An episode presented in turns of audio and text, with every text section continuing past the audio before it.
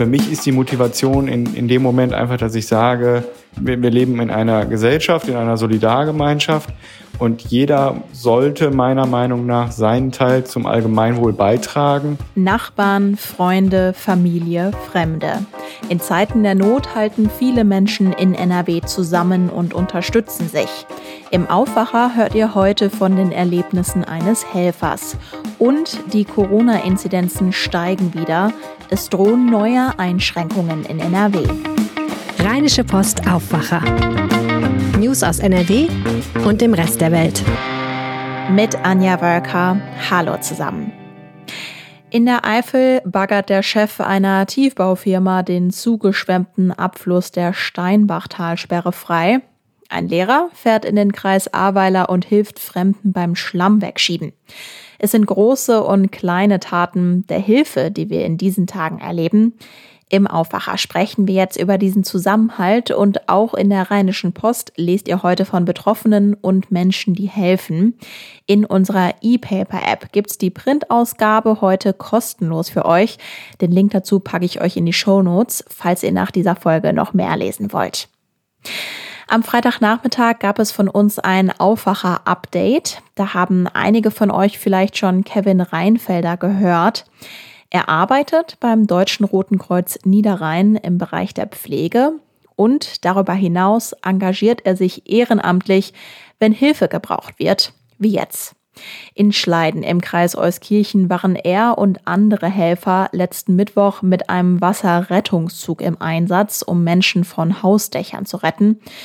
Kurzer Flashback. Hören wir noch einmal kurz rein, was er uns letzte Woche erzählt hat. Das Emotionale kam bei mir in diesem Einsatz oder das, was, was für mich emotional war, kam für mich in diesem Einsatz erst in den Morgenstunden, als es hell war und wir wirklich das Ausmaß der Verwüstung gesehen haben und ähm, die Schäden gesehen haben und letztendlich natürlich oder leider Gottes nicht natürlich, aber auch ähm, die, die Ertrunkenen, die wir gefunden haben, die angespült wurden, ähm, das ist schon belastend, wobei man auch da sagt so, man kann in dem Moment halt für diese Menschen leider Gottes nichts mehr tun und kümmert sich weiter um die, die noch Hilfe bedürfen.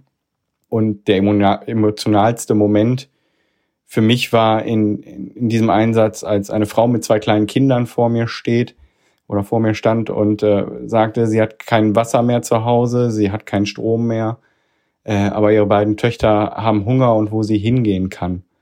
Und man steht dieser Frau gegenüber, ist selber Familienvater und muss nur die, die Schultern hochziehen und ja, dieser Frau einfach sagen, dass man, dass man ihr gar nicht helfen kann. Und das ist das, was an mir persönlich dann auch nagt, wo ich einfach sage, so, das geht nicht so. Wenn ich selber in der Situation wäre, äh, also ich kann, kann dieser Frau nachempfinden und das ist wirklich dann stark belastend für mich. Wir haben Kevin Reinfelder nochmal gesprochen, denn schon letzte Woche war auch klar, am Wochenende werden die Helfer wieder im Einsatz sein. Und wir haben ihn gefragt, wie es ihm und den anderen Helfern jetzt geht. Jeder von uns verarbeitet so einen Einsatz anders. Jeder von uns hat andere Mechanismen äh, zur Verarbeitung. Was letztendlich aber klar war, wir hatten schon auf dem Rückweg äh, dafür gesorgt, dass wir Kräfte da haben aus dem Bereich der psychosozialen Unterstützung, die für uns Einsatzkräfte da sind, die uns quasi auffangen und haben dann auch nochmal Freitagabend in einer größeren Runde von Einsatzkräften, die im Einsatz waren, mit diesem Team uns zusammengesetzt und einfach geschaut, wo stehen wir gerade, was sind jetzt unsere Bedarfe, wo muss man uns jetzt unterstützen, damit wir das, was wir erlebt haben, das, was wir gesehen haben, was wir gehört haben, was wir gerochen haben, was natürlich ähm, einfach gespeichert bleibt, wie wir das verarbeiten können. Und wie gesagt, das macht jeder anders. Für mich ist dann immer äh, meine Familie der sichere Hafen, wo ich, wo ich einfach weiß, bei meiner Frau und meinem Sohn bin ich gut aufgehoben, die können mich in dem Moment verstehen, die sind für mich da und sind da halt eine große Stärkung. Und das ist halt das, was wir Kräfte brauchen, dann so im Einsatz auch. Am Samstag wurden Kevin Reinfelder und andere Helfer vom Deutschen Roten Kreuz Niederrhein nach Stolberg gerufen. Da haben sie etwa Feuerwehrkräfte registriert und geschaut, dass diese Kräfte an die entsprechenden Einsatzstellen kommen. Am Sonntag wurden sie dann nach Erftstadt gerufen, um möglicherweise mit Rettungshunden nach Menschen zu suchen. Sie wurden aber letztendlich nicht eingesetzt. Der Frau mit den Kindern, die Kevin Reinfelder nach Hilfe gebeten hat, der ist er nicht mehr begegnet. Und zum Ver Verbleib der Frau in Schleiden mit ihren zwei Kindern weiß ich dann auch leider nichts. Das ist immer, man, man ist in Kontakt mit diesen Menschen, ähm, man, man redet mit ihnen, man schaut, was man machen kann. Und letztendlich weiß man nicht, was draus geworden ist. So, man kennt den Namen nicht, man kann jetzt da nichts nachverfolgen und macht sich natürlich schon Gedanken darüber und hofft natürlich nicht nur für diese Frau, sondern für alle, mit denen man in Kontakt war, die man dort gesehen hat, dass sie adäquater Hilfe weiterhin zugeführt wurden, dass sie gut versorgt sind, dass sie auch in einer, in einer guten Betreuung sind. Ich habe auch Kevin Reinfelder danach gefragt, wie er die Zerstörung in den verschiedenen Städten wahrgenommen hat. Die Verwüstungen vor Ort nimmt man schon wahr. Das macht auch was mit einem. Aber es ist erstmal zweitrangig, weil es für uns primär darum geht, Menschenleben zu retten. Es geht für uns nicht primär darum, Sachwerte zu schützen oder zu erhalten in so einer Situation. Menschenleben hat immer Vorrang vor allem, was geht. Ne? Äh, natürlich immer unter Beachtung des Eigenschutzes, aber das ist das, was wir machen. Und wenn man diesen Prozess dann abgeschlossen hat und dann nochmal mit offenen Augen durch so eine Einsatzstelle geht, wird einem halt diese, diese Verwüstung, diese oftmals ja auch unwiderrufliche Verwüstung erst richtig bewusst und wenn man an Häuserwänden, an Häusern vorbeikommt, wo, wo die Hauswände fehlen, ähm, da weiß man, das hat nicht mehr wirklich die Möglichkeit, dieses, dieses Haus zu erhalten. Also es wird irgendwann abgerissen werden. Und hat dann oftmals auch so diesen Kontrast im Kopf direkt, wo man einfach weiß, am Ende des Einsatzes, man fährt nach Hause in ein intaktes Haus mit Strom, mit Wasser, mit mit Gas, mit allem, was man braucht, mit Lebensmitteln. Und das macht einem dann diese Not, diese Menschen erleben, nochmals bewusster.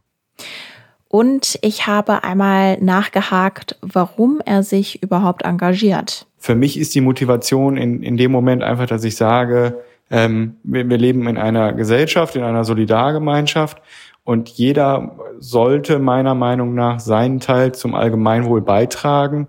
Und für mich kam irgendwann vor über 20 Jahren die Entscheidung, äh, hier mitzuarbeiten in einer Hilfsorganisation, äh, weil das einfach auch für mich persönlich ja Spaß macht, hier ehrenamtlich tätig zu sein, weil natürlich sind so Einsätze, wie wir jetzt hatten und haben, sehr belastend. Aber das ist ja nicht der Standard, den wir tagtäglich erleben. Und so ein bisschen gibt es einem natürlich auch ein gutes Gefühl, wenn man den betroffenen Menschen, sei es auf einem Sanitätsdienst, auf dem man tätig ist oder in einem Betreuungseinsatz, helfen kann. Und so Lagen, wie wir sie jetzt gerade erleben, sind natürlich die Ausnahme dabei. Kevin Reinfelder ist ein Helfer von vielen. Ich habe es ja euch schon gesagt, wir haben heute einen großen Fokus auf den Betroffenen und den Helfern. Wenn ihr wollt, könnt ihr noch mehr Geschichten auf RP Online nachlesen und in unserer E-Paper-App. Ja, und leider erleben wir ja diese Hochwasserkatastrophe mitten in einer Pandemie. Die Inzidenzen sind zwar weiter gering, aber sie steigen leider wieder an. Was bedeutet das also für NRW? Meine Kollegin Lilly Stegner hat einen Überblick für uns. Hallo Lilly. Hallo Anja. Erinnere uns doch einmal am Anfang, es gibt ja diesen Notfallmechanismus, wenn die Corona-Inzidenzen wieder steigen, dass dann die Corona-Maßnahmen auch wieder strenger werden. Wann gibt es denn diese strengeren Regeln wieder? Das ist im Prinzip dasselbe wie mit den Lockerungen vor ein paar Monaten, nur eben in umgekehrter Reihenfolge.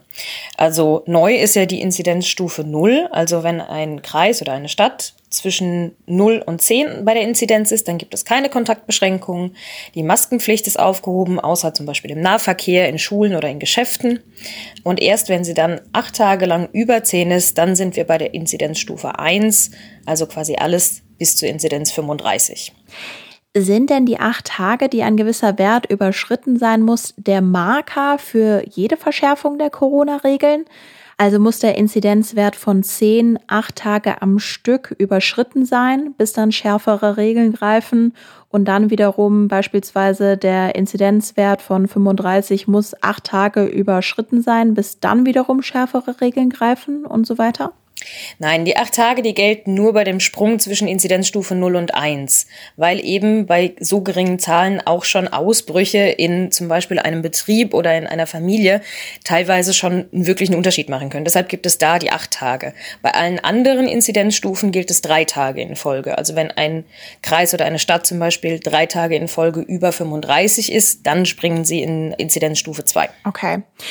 Zwei Städte mit den aktuell höchsten Inzidenzen sind Düsseldorf und Solingen.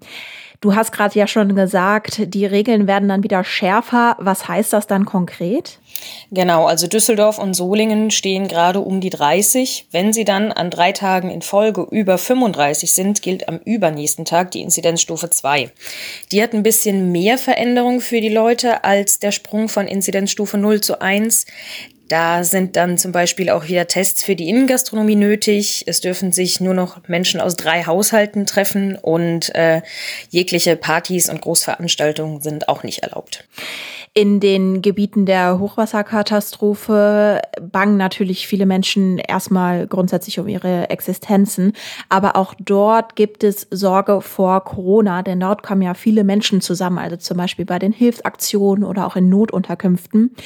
Inwiefern gibt es da denn vielleicht vorsorgliche Maßnahmen gegen so eine Ansteckung? Ja, das ist natürlich ein Problem. Das Ausmaß wird man wahrscheinlich auch erst in den kommenden Tagen und Wochen sehen.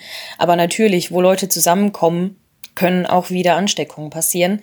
In Rheinland-Pfalz gibt es zum Beispiel im Ahrtal gerade einen Impfbus, der Bewohner in der Region impft ohne Anmeldung und ohne große Bürokratie.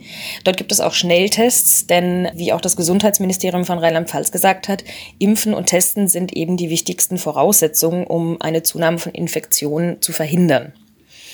In NRW ist eine solche Aktion bisher noch nicht geplant. Aber das Gesundheitsministerium stellt auch hier den vom Hochwasser betroffenen Menschen zusätzliche Impfkontingente zur Verfügung.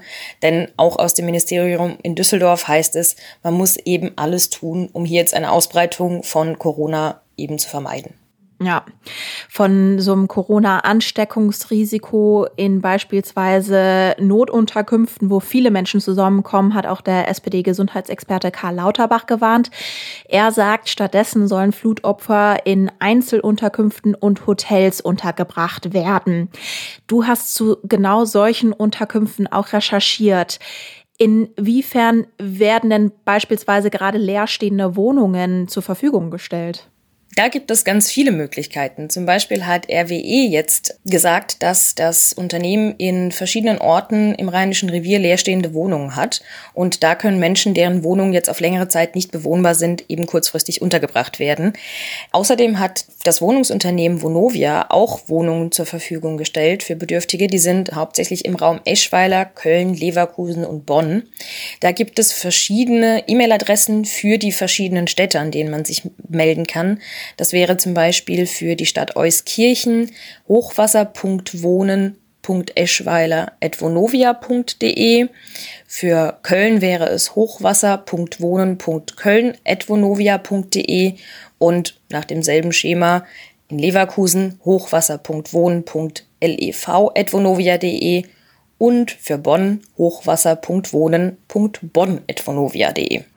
Eine Alternative wäre da ja zum Beispiel Hotels. Werden da auch welche Hotelräume zur Verfügung gestellt? Ja, auch da gibt es ganz viele Anfragen. Also von großen Hotelketten wie der NH Group oder von den Premier Inns, aber auch kleinere Hotels, die sich dann beim DEHOGA, beim Hotel- und Gaststättenverband gemeldet haben. Die haben mittlerweile, ich habe da mit einem Sprecher telefoniert, die haben über 1000 Hotelzimmer und wissen teilweise gar nicht, wie sie an die Betroffenen rankommen können. Da ist man noch ein bisschen in der Koordination, im Aufbau. Die Hilfsbereitschaft ist auf jeden Fall riesig. Lilly Stegner zu steigenden Corona-Zahlen in NRW, Sorge vor Corona in den Katastrophengebieten und Möglichkeiten, wo Flutopfer unterkommen können. Vielen Dank für die ganzen Infos. Ich danke dir. Tschüss. Und alle Infos zu den Unterkünften findet ihr auch nochmal in Lillys Artikel, den ich euch in die Shownotes packe. Da gibt es auch Seiten der Städte Bonn und vom Kreis Ahrweiler, die zum Beispiel auch Privatwohnungen vermitteln. Und das sind die Meldungen im Überblick. Die Bundesregierung will heute Hilfen für Hochwasseropfer beschließen. Im Entwurf für den Kabinettsbeschluss geht es bundesweit um 400 Millionen Euro. Zusätzlich sprach Finanzminister Olaf Scholz etwa von einem milliardenschweren Aufbauprogramm. NRW will am Donnerstag über Soforthilfen entscheiden. Im Gespräch ist, dass für NRW und Rheinland-Pfalz vom Bund je 100 Millionen Euro kommen, die um je 100 Millionen Euro der Länder aufgestockt werden. NRW käme damit auf 200 Millionen Euro Soforthilfe. Das Wetter.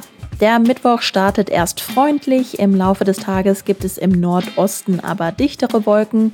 Im Weserbergland sind einzelne Schauer möglich, sonst bleibt es trocken und der Südwesten von NRW kann sich über den meisten Sonnenschein freuen. Die Höchsttemperaturen liegen bei 27 Grad. Ich wünsche euch jetzt einen guten Tag. Mein Name ist Anja Welker. Bis dann. Mehr Nachrichten aus NRW gibt's jederzeit auf RP Online. rp-online.de